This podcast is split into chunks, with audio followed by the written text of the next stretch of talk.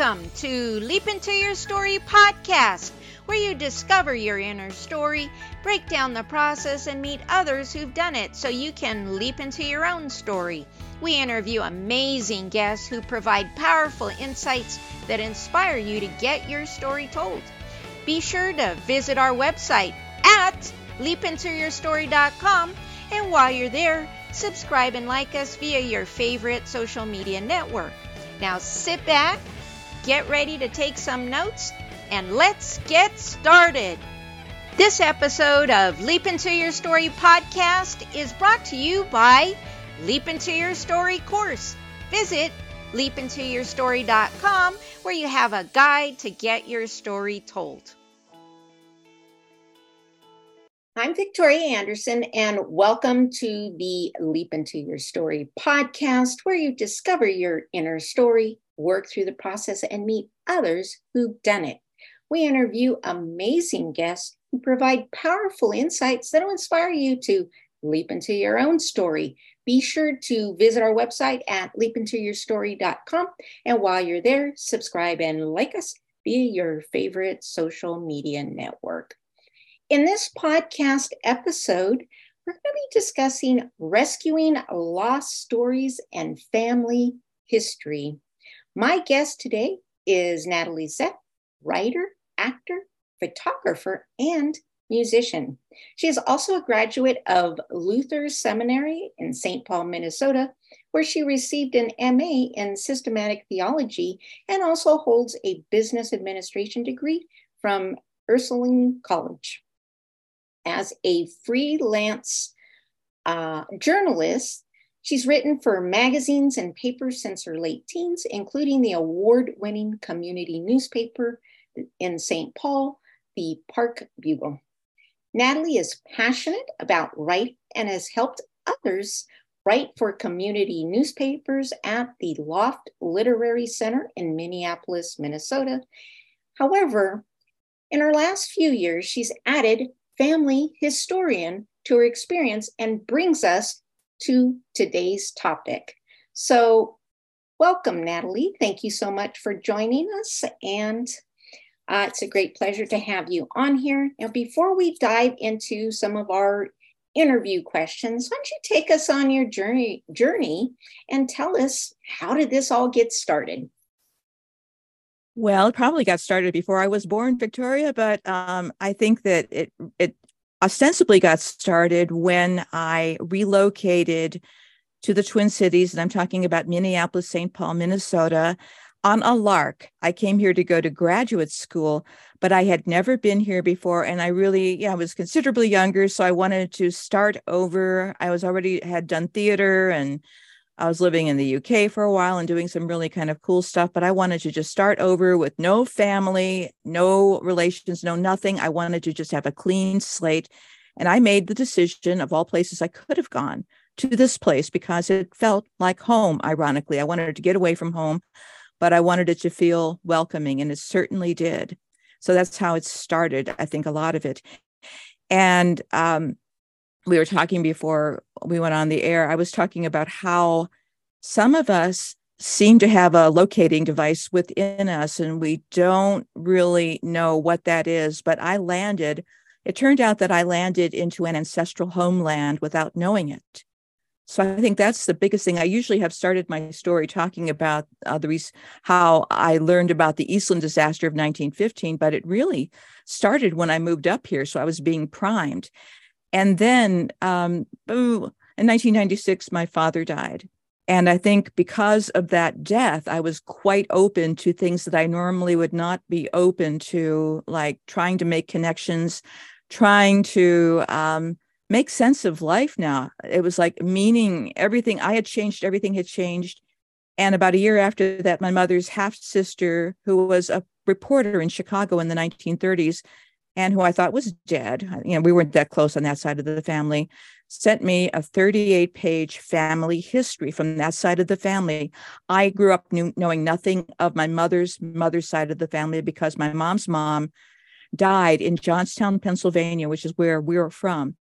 And my mother just had no connection with that side of her family because the rest of them were in Chicago. It's a basic immigrant story. They go from town to town to find work. And so there was that big separation. And because my mother grew up without a mother herself, she would say things like, Well, you can't miss what you never had. And I didn't believe it. I, I just didn't believe that that was true. So when this document came, 38 pages of family history that I I was blown away. I mean, I was already upset because of my dad's death and I thought just these pages, these words all of a sudden made me look at my life and just say, I'm not who I think I am, am I? And the first shock was finding a little paragraph about my grandmother's younger teenage sister, who was among the 844 people who were killed in downtown Chicago on July 24th, 1915, when a huge steamer that was chartered for Western Electric's annual picnic capsized while moored in the Chicago River, throwing all these people into the river. And the ones who, you know, uh, many, of course, many died, but there were quite a few people who were traumatized after that. And so that was the history. And, and, because I was such a Chicago history aficionado, I mean, I loved Carl Sandburg. I loved reading about the gangsters. I love this. I don't know why I love the St. Valentine's Day Massacre, but I just thought Chicago, that's an exciting city, not like where I was living in Cleveland.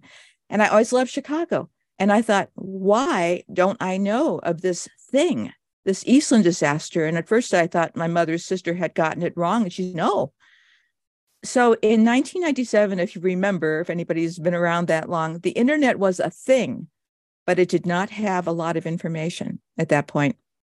And so I was already an established writer. So I thought, I'm going to go write about this thing. But I couldn't find hardly anything. So I had to go back and forth with my mother's sister. I actually started traveling um, back and forth to Chicago, meaning sometimes on the weekends I would drive seven hours from the Twin Cities to Chicago, go back and forth. And it soon became an obsession. And she started sharing photos of this woman with me, and she was so pretty. And I had to wonder what could have happened if she had lived. The other part of that story, the subtext of that story, was this woman was not, my aunt was not a Western Electric employee. My grandmother was my grandmother was pregnant with with the woman who actually wrote the um, the, the the family history, my mother's half sister, and she gave the tickets to her younger sister. So my grandmother should have been on that thing. And when I realized what could have happened, were it not for an exchange of tickets, and my grandmother gave her sister a one way ticket, and that was it. And so I thought, oh my gosh, it could have been grandma and she could have died and we would have never been. My sister and I, my mom my sister i my sister's children would have never been. And on again it was uh, i didn't mean to be glib but i thought her name was martha pfeiffer who died. I said martha i owe you one. And i really that was the first time i think in my adult life i connected with an with an ancestor not a direct ancestor but an ancestor in that fashion i thought oh no because these aren't just names and dates and pages, they're not just photographs. This was a living, breathing human being, a soul who didn't even reach her 20th birthday. And there were so many like that on that ship. And I thought, I don't know how I'm going to do this, but I'm going to make sure people know about this freaking disaster. And so I was all riled up. I thought, oh, and it was it was a study in futility for a while trying to get this information. But back to this document, this 38 page document, as I was reading, more shocks came my way. I saw that my, on the same side of the family, my great great grandmother and her children had also immigrated up here, just across the border from where I'm living now, in a small village in western Wisconsin, not even an hour and a half from where I am. And I had hundreds of thousands of relatives above ground and below ground that are already here. And I thought again, why did I come here? So that I, I grew up with the kind of nurture, not nature. You you make your own path. I am the captain of my soul, all this sort of thing. And I had to start questioning that because I thought, who's pulling my strings here? And the other thing I realized is I was following, nearly following in the footsteps of this great aunt who was killed she was born in Johnstown. I was born in Johnstown. Her family moved west. So did mine. You know, they ended up in Chicago. My, mine were in Cleveland. And again, I, of course, I kept going. And she spent a lot of her summers in Western Wisconsin, where I spent a lot of time because, again, I would visit there a lot before I knew this connection because it felt like home. And so, between my father's death and all this information, I was a bit of a train wreck. I was really quite, um, I was thrown off center. And I think that's the best place to be, to be open to the things that were about to unfold in terms of the supernatural, paranormal, whatever you want to call them. So hopefully I've answered that question. Uh, you have. So um, I think we kind of do- started to go into some of the benefits of the exploring the family history is you mm-hmm. realize there's more to you than you realize too um, and also the um, the ability to speak for the dead mm-hmm. i like and, that you know share their their life oh, even in this case you know somebody somebody's very young at 19 but you know you've you've now brought that person in essence to almost back to life not mm-hmm. not necessarily physically but raised people's awareness of not only the tragic event that nobody has ever heard about that i've never heard about that um, as we were talking i said you know i have family on the east coast and and in between and this first time i've heard of that. But um, you know the the ability to take that and bring it out even if it's over a hundred years old. And mm-hmm. that's kind of just for me it's like you're bringing that person back to life. You're you're giving them maybe a bigger purpose than had they even lived um, because of something like that.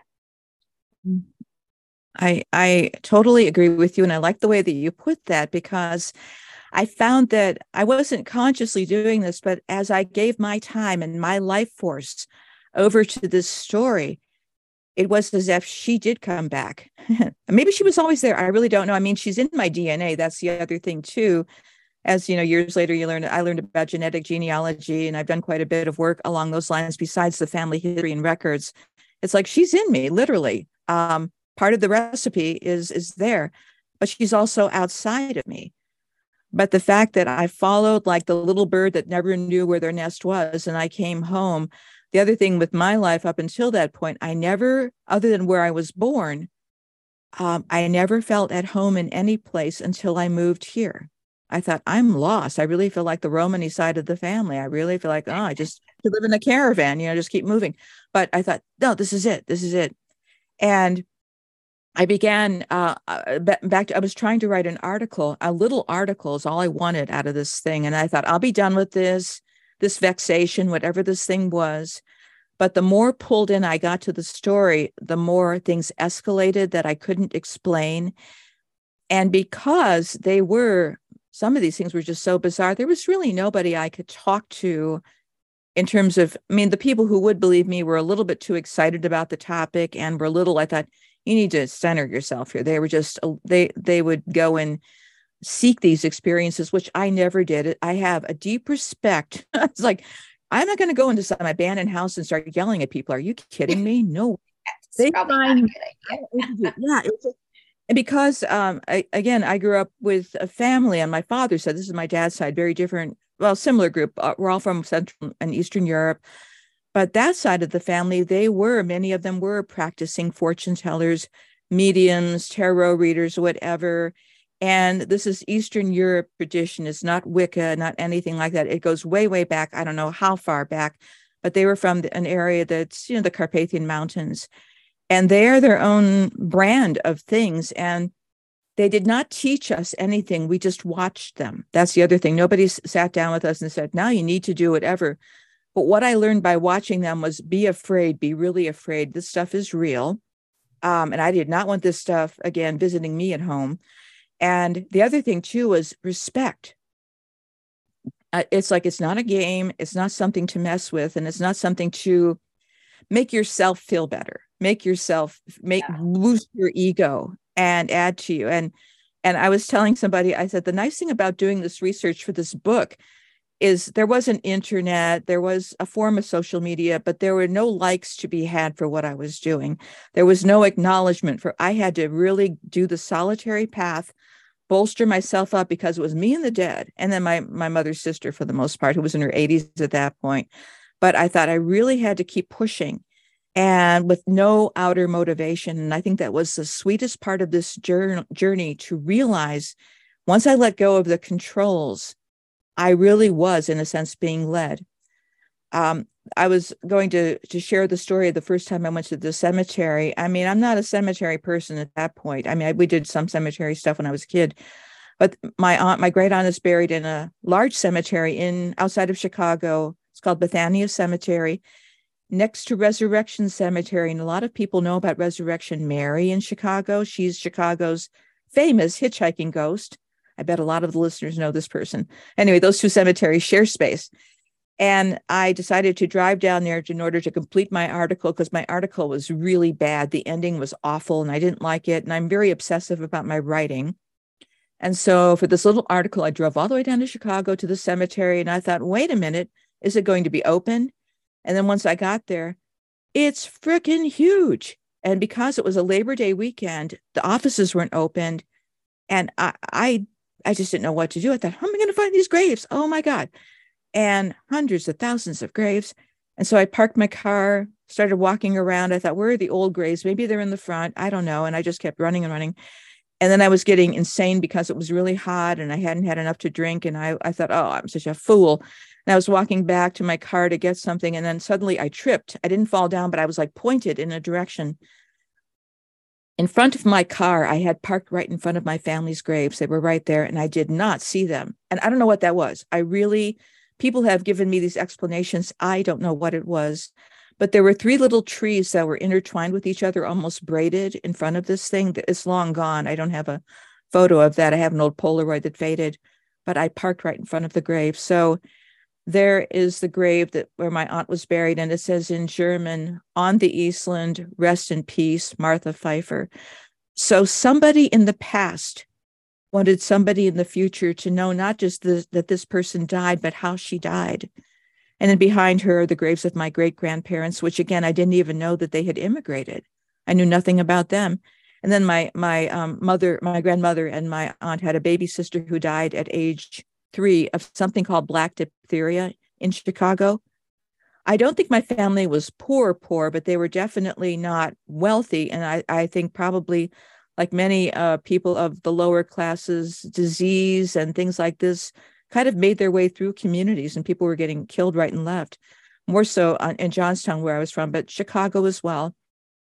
So that experience of parked in, being parked in front of the the cemetery, I mean, in front of the grave, I thought, yikes. I thought, and then I learned years later that this is a very common thing and it's not at all amazing. But I was amazed because, again, I did I wasn't influenced by any other writings or beings or any other there was no social media so I was really tripping out there on my own and it was a great it was a very sweet experience so I thought whoa and then there were things that happened in the hotel room the night before like movements and things like that and I thought I'm not imagining this there's somebody in here with me and I thought oh gosh and I thought what do I do nothing other than say, okay, you better behave yourself. I don't want to see you. I don't want you to go walking by.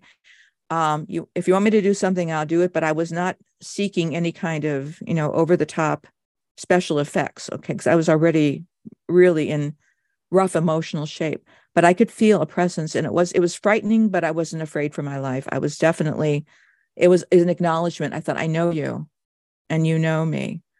So that's how this thing began escalating. And again, I'm still talking about, you know, late 1998, around that time. And I didn't know how to put together a family history.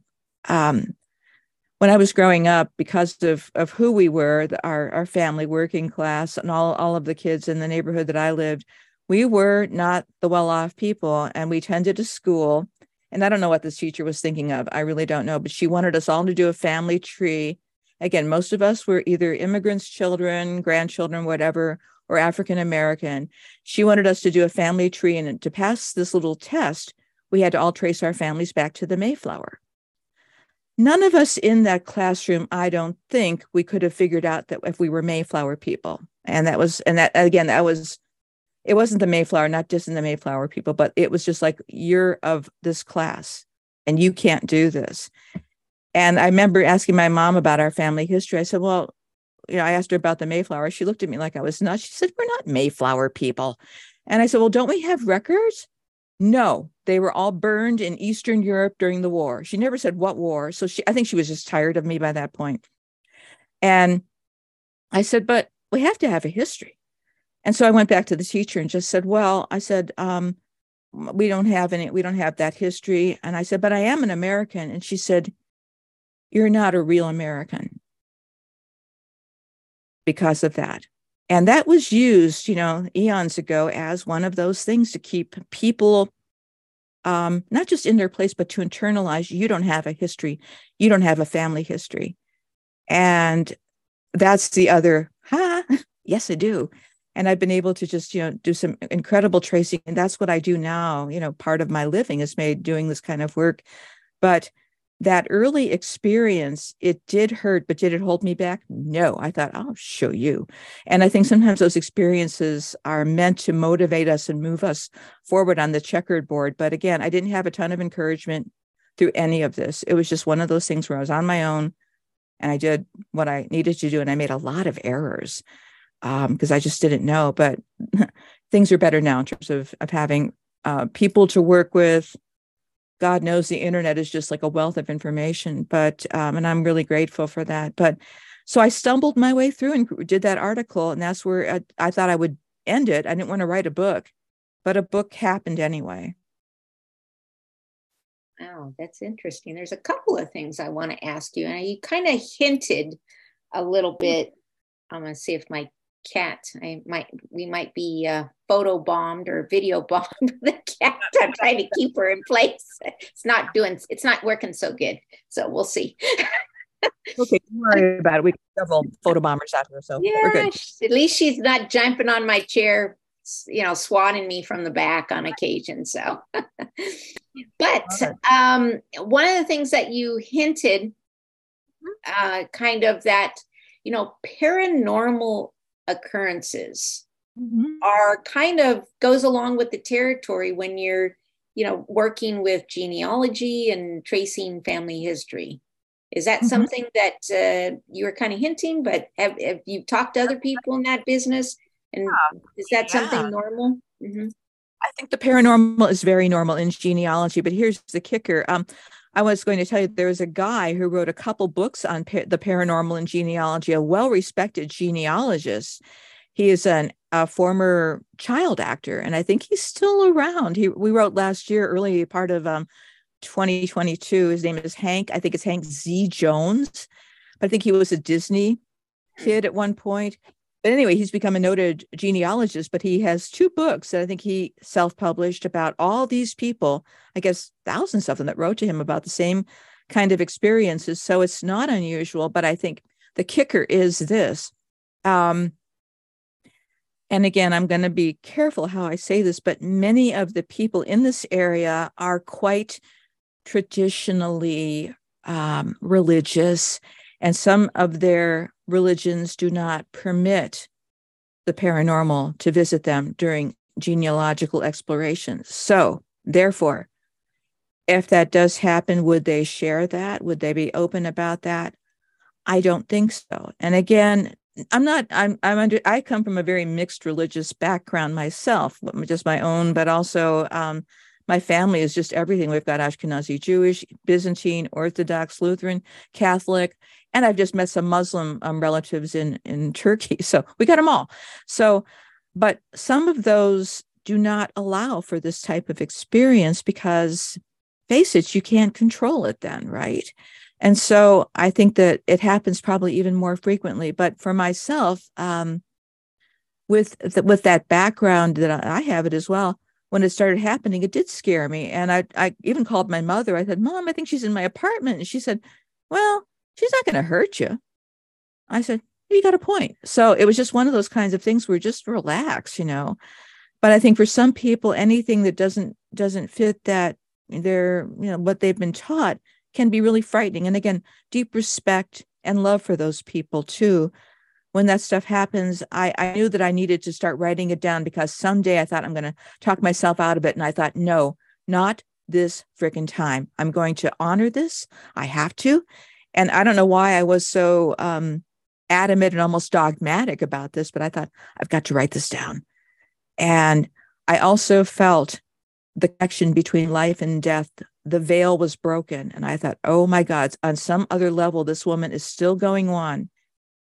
And on some other level, we are deeply connected. And if I don't pay attention to her, I'm going to miss so much.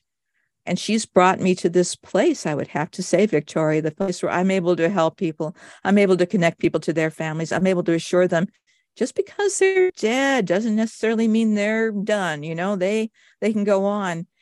And when I finally did get the book together, and I was actually, uh, it took me it took me years really, and I had a few years off, and I had a car accident, and I was working on getting my memories back, but that happens. Um, when I was putting it together, my mom was in the midst of dying, and so what I did is I rushed the edits out because I thought my mom has to hold her history before she dies.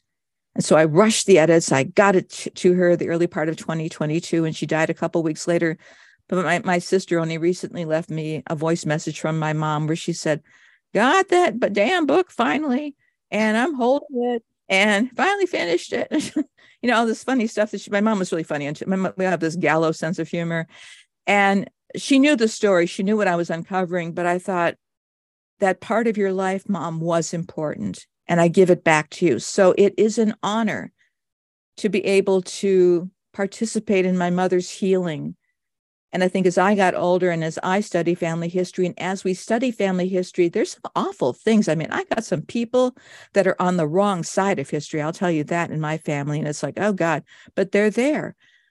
However, you can also be the conduit for healing too when you encourage people to tell these stories, to not be ashamed. It's like, you didn't do it. You know, you didn't do this stuff. But you got these schmuck relatives who did. And it's like either you tell the story or somebody else may tell the story. So that's a decision you will make. And so I think that it can be tremendously healing, but there's nothing like giving my mother's history back to her before she died. And I said, Mom, they're waiting for you. Okay. They'll be there. Grandma will be there. Martha will be there. Dad will be there. All these people. And I was sure of it. It wasn't just to make her feel better. I said, No, I think they're there. They're because I thought Aunt Martha has really disrupted my whole existence. So I thought I think she's uh, a blithe spirit who will be give you a very fun afterlife. So that in and of itself, if nothing else, that's the greatest gift. Not necessarily the ghostly visitations, all this other stuff, but the fact that I could, I was the ripped piece of that family. That in a sense, people really didn't want to acknowledge me either. But I was part of that whole, and I was able to put that mess back together. That quarter part of the family genealogy pie. I'm the one, the one who didn't have the family history, the one who just, you know, I shouldn't have done any of this, but damn it, I did.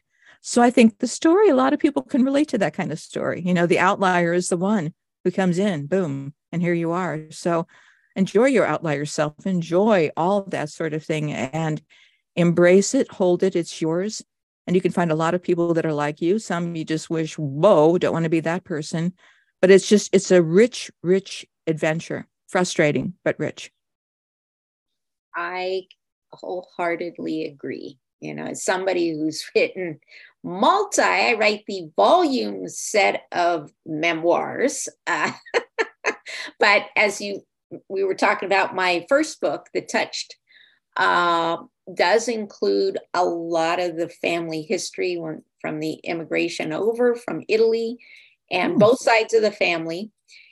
And I was surprised, delightfully surprised, that family members who were excited that I had published a book bought the book and then were also delightfully surprised on how much history I was able to retain that they never knew too. Some of it they were familiar, but uh, it was really just like you said, you're you're just connecting all these loose threads into a, a really wonderful kind of quilt of different mm-hmm. stories. Um, mm-hmm. You know, through you and and you know, it's a big uh, family blanket. And I mean, mm-hmm. there's people in it. They're good, bad, and indifferent, um, but they're family. And mm-hmm. I think it's important that you know what they contributed because even even like the terrible family members they mm-hmm. had some good qualities that thankfully kind of came through the threads of you know our genetic fabric you know and you talk about how you know you didn't know about your grandmother but apparently there was something in you that you did know it oh, carried yeah. through you. Um, you know, talking about the carryovers, I remember when I moved to New Mexico and I was going through and uh, the cedar chest, the family cedar chest. Okay. Mm-hmm. And I had never seen it. I never seen my mother talk about it, but in this little tiny box, you could see this old, probably cardboard box, and on the front it had Elizabeth, which was my grandmother's name. I mm-hmm. opened the box and it was filled with her little pieces of broken jewelry. Oh. She had saved all the jewelry. Oh my. Well, my husband is a jeweler, so he was able to oh. repair all those pieces of jewelry. so now I have them. yeah.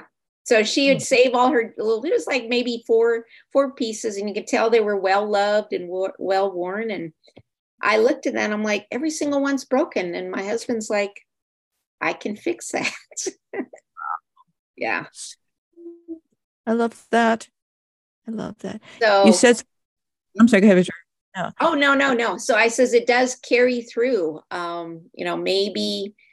I mean, what's the likelihood I, I find someone? And he didn't start out as a jeweler. I mean, when we started to date, he got into mm-hmm. it because of his uh, roommate who needed a solder guy, and so yeah, I think there's a lot of um, groundwork that may mm-hmm. Coming through from the past mm-hmm. that we are mm-hmm. not aware of but then it shows up and it's like we give things new life i love that that's um when, when you're talking that way about just what in this you know what's inside of us in my book i have a quote the blood remembers what the heart never knew mm. and the blood my dad used to always have a saying it's in the blood it's in the blood it's in the blood. And i thought what are you talking about? But you know um it is. There's something in the blood and sometimes that blood is that part of the blood is activated. Not everyone has that activation or is drawn to it but when it happens it's like you you have to go. Uh, it's just whatever wherever it leads you whether it's to broken jewelry chicago right. wherever because it's also part of your quest and as you engage with your own past you rearrange your present and i think the future. As you have your books i have my book my stories. It's like we don't know 100 years from now who's going to grab our stuff and kind of go who's going to need that? I would have loved to have had information from this great aunt who was killed. I mean i have a couple writings of hers but that's about it. I have actually my grandmother's her sister's autograph book. They used to do autographs back then from each other. So these little wretched sayings that they would you know i guess it was gallows humor back then but it's just like that's all i have. And us will have you know millions of cat videos some of us and things like yeah. that. But it's like we have the challenge of how do you curate all that stuff for the message that you want to give your future memento mori you remember hey i'm a future dead person. Do i really want you to look at reams and reams of cats or do i really want you to you know learn what i've learned hear about aspects of my life that sort of thing. So i think that's that's the challenge for our being alive in this wonderful day and age of all this technology and that sort of thing. So it's a different challenge, but the challenge is still the same how to curate which message do you want? And um, are you willing to have your life capsize like this ship was to to to let it live you know? Yeah. Yeah you shouldn't wait until something tragic. You should thinking about what and i'm a big advocate of this and you know i talk about it in my talks um, when i'm doing speaking engagements. I talk about it in my courses the importance of legacy. Uh, mm-hmm. uh, and you know, like he says and and i love how you how you phrased it. Think of yourself as the future dead person and what do you want to be remembered for? You know mm-hmm. kind of. I that's important. Um you know it's and i think there's a lot of 30 second uh you know dance routines going on think about maybe something a little more enriching i mean you're entertaining for a few seconds but you should think beyond the few seconds and think about as you call it the memento mori and the mm-hmm. future mm-hmm. dead person and what do you want to leave as your legacy once mm-hmm. you're gone not only to family but you know to the world. Exactly and i know you're doing that and i'm trying to do that and i think too the whole thing of in a sense having that servant mentality too so it's not just look at me. I mean it's like yeah don't look at me. Look at what i do. I'm really not that interesting but but look at what um in terms of if you look at i was thinking of Cyndi lauper's son we're not the fortunate ones and girls we want to have fun. It's like we're not the fortunate ones but look what we've been able to do you know yeah. with and also too the other thing too i'm a real advocate for people you know italy southern italy was another group that was well represented in that labor those laborers that were in these uh, like western electric and in johnstown in the mines with my folks. So it's just like there's a shared um, history there. And in a, in a sense too we were all told you know you're not quite you know with the rest of these folks. So it's just like wait a minute here. And it's just like oh, i'm going to stand up for my people. I'm going to stand up for the ancestors for my grandfather's sister who signed her name with an x. I'm going to stand up for her because i can write in several languages and read several languages because of what they were willing to go through. And i think there is a good kind of humility that happens out of that when you realize what what your folks your grandparents your great grandparents went through to bring you to New Mexico at this yes. point and what you're carrying and what I'm carrying here in the frozen tundra of Minneapolis St. Paul and as much as I gripe about this, that, and the other, I thought I can sign my name, you know, little things like that. So um, I think it's good for all of us to remember. And I think when we have that attitude of what can we how can we inspire the best best thing i tell people it's like i take care of the book. The book is not going to take care of me. I have a job. I do whatever. The book was simply for my family. I'm amazed that people are interested in it. But the best gift is if you look at something like my book and you're inspired to do your own family work that's great.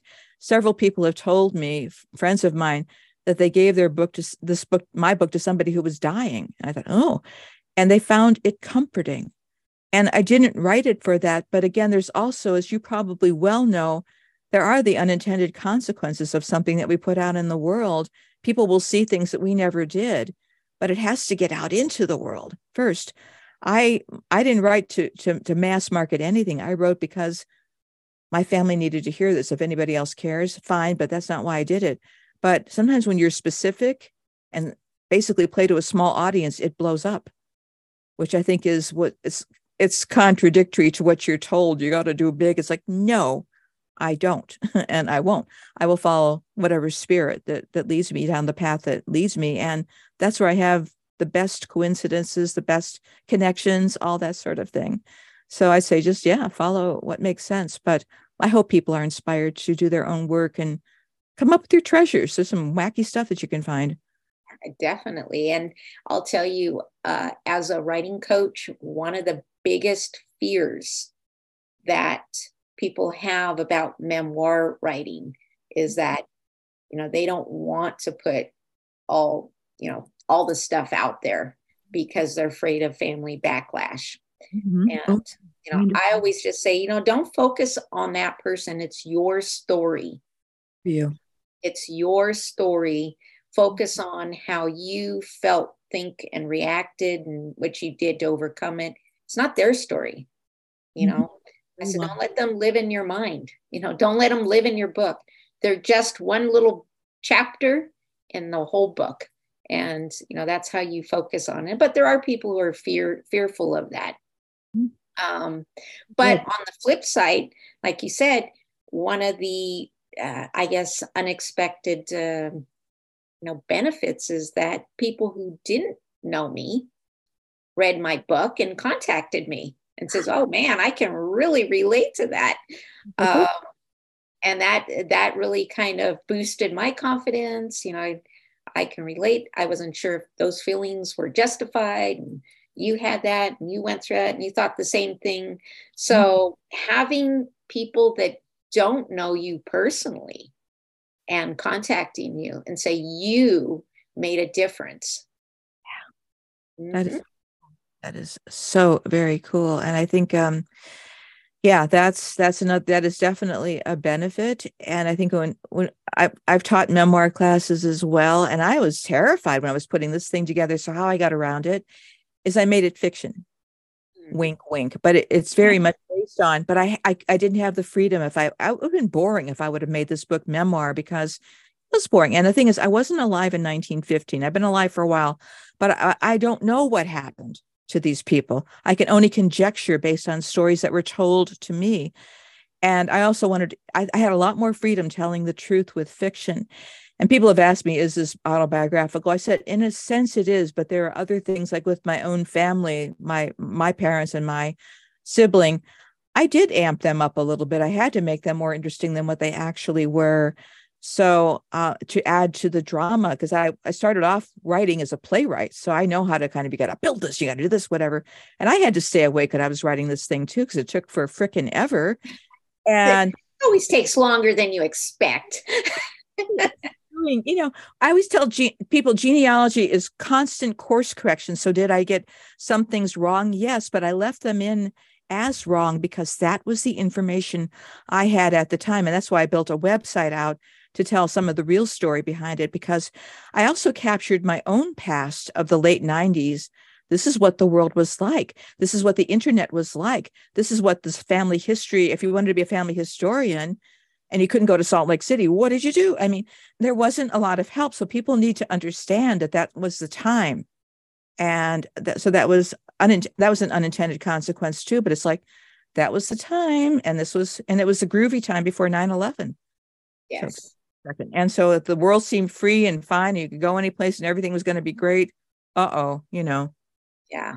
And see, that's something I captured too is mm-hmm. what's going on in time. Mm-hmm. Uh, you know, in my second book, The Trial by Fire, I talk about, you know, what I was doing on 9 11 and oh. you know, the thoughts and feelings and, you know, people reacting around me and, you know, how traumatic that was and, thought, mm-hmm. you know, geez, I just launched this business with my husband. It's going to, you know, we put all our savings into it 11 days before 9 11.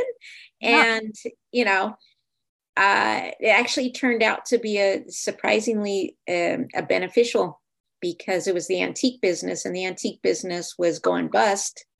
And 9 11 actually put this resurgence of interest in the past and people clinging to past you know past eras of happiness and you know oh. footloose and francie kind of thing yeah. yes i hadn't heard that or thought that that's very good i'm going to think about that victoria thank you yeah so mm-hmm. um, you know even through tragedy mm-hmm. there's benefit and you know that's you know mm-hmm. the book covers at least my my first three volumes covered like you know uh, a good 25 years of not only my history but the history of the world too so. That's really yeah and that that was through my eyes of course you know. But that's but that's all we have are these i read a lot of because of you know the genealogy i read a lot of these old accounts for a couple hundred years ago and were they actually accurate? I don't know but it's just there's a certain style of writing too that's it's kind of almost it's too flowery and too hilarious but but it's but i'm really glad these people took the time to capture this stuff because otherwise sometimes that's our only witness. And again, is it, we often find out that a lot of our assumptions are incorrect too. Only recently we found the Red, Cl- Red Cross records of the distributions that were given to the families that were affected by the Eastland. Somebody almost threw them out. Wow. And I think the president of the Eastland Disaster Historical Society somehow got hold of them and now they're out and available. So there's always things being uncovered. So I always tell people it's like, yeah, you know, to be basically to be corrected, everything is to be corrected. But as you were saying, it's like I was self-conscious too, but I thought, the hell with it. You know, it's going to be one of those things where either it gets out, either I tell the story or somebody else will. Yeah. And I date, I am the only person who had who lost somebody in the Eastland who's written about that. The other people who have written about the Eastland either wrote it as like like detached observers, they did a historical thing, or they were related to somebody who survived, but I or, or was a rescuer. But I'm so far I would like other people to do this, but I'm the only person who's talked about how that trauma traveled downstream to the family, you know, to, took out my grandmother, took out, you know, messed, messed up my mother's life, all this stuff that happened and how it takes, it finally drips to the end of me. And it's like, we're going to fix this. And I don't even know what the hell I'm talking about. But the attitude of we're going to fix this. And um, it's an oldest child syndrome too, I suppose. But um, well, it but, sounds like the tragedy being that it's personal and you through mm-hmm. the blood connection ha- has transformed your life. Say so for the better. better. I would say for the yeah, yeah. And um at the time though, I think it's I think you're alluding to this too. You have to be kind of willing to walk in the dark and trust that you will end up in a place where things make sense. And I would have to say the last year, 2022, losing my mother, and then I have family in Ukraine and ironically, ironically or not, before the for the Ukraine war happened, my um the people who did the cover for my book and they did a beautiful cover are based in Kiev. I wanted to keep it in the family. So I found this very young um company that that does book covers and they do a beautiful job. And then this happened. So I thought even that side of the family, which is my dad's side, is represented in this thing. Wow and they did a gorgeous job. I said, I want Art Nouveau, Chicago, 1912. What can you do? They did it. And I thought, oh gosh. Yeah. So I just, and they're, and they're lovely. And I thought, it really is a family affair. And the other thing about my great aunt who was killed, she wanted to travel all over the world. So every so often I'll look at my Squarespace stats, Mumbai, um, Afghanistan. I mean, she's gone everywhere at this point. So it's like all through Europe. South Africa, Argentina, Venezuela. And I thought, you did it, Aunt Martha. We did it. You're all over the world. See? Yeah. See, it's it's come full circle and got yep. your closure and she's living through you. And I think she's going to do well on her own too, Victoria, truth be told. I think she's one of those gullible ones is like, get over here. Um, yeah. That's okay. That's well, okay. That's, so that's awesome. So, well, I think we've come to the end of our interview today. I do have one last question. Where can we find out more about you and your writing and anything else we'd like to know? Where can we find out more? Well, my name is Natalie Zett, and I'm on all the socials, but excuse me, I'm losing my voice. I'm not used to talking this much. Um, Mm. pardon me, but my book is called Flower in the River, not flowers, but Flower in the River. And that's the name of my website. So it's www.flowerintheriver.com. And now I have had enough traffic on it where, where it actually pops up now. It didn't used to do that. So it's out there, but my name, and again, I'm on, you know, LinkedIn, Instagram. That's where I have my, you know, quasi professional accounts. I've heard from a lot of really interesting people throughout the last year, even though, again, I really wasn't into doing much promoting. I was into being grieve, a griever last year. I was a professional griever, losing my mom, and I really didn't have any. I just kind of went through almost like an automaton. But this year, it's like I'm getting myself back. So it's it's just fun to hear from people and get my footing back. And um, and right now, I'm working on a podcast about the book because of some of the amazing questions that people have asked me and I'm doing the audiobook narration, which is, oh, had I known, talk about another going into the dark. You know, it's one of those kinds of things where uber challenging, but almost getting it done. Um, had to wait for construction season to end because I don't have a soundproof location. So I've learned a lot of more than I ever wanted to know about audio producing. So that's what's going on. Welcome to the podcast world. I'll let you know. That's that that's that's uh yeah, trial and error. You'll be fine. oh, yeah. I, I'm really all about making mistakes too and not being, I'm just, I just make a mess wherever I go. Then it's like, oh, well, you know, nobody can say I didn't do it. So that's it. You know, it's like better to make progress than be perfect. So exactly. Yeah. So. Absolutely. That's my motto. Well, Natalie, I want to thank you for sharing your fantastic story today. And I want to thank all my listeners for tuning into the Leap Into Your Story podcast, where you discover your inner story, work through the process, and meet others who've done it so you can be guided to your own journey to write your story. Remember to visit our website at leapintoyourstory.com and enjoy even more great episodes like this one. Again, while you're there, subscribe and like us via your favorite social media network. We are looking forward to seeing you next time here on the Leap Into Your Story podcast.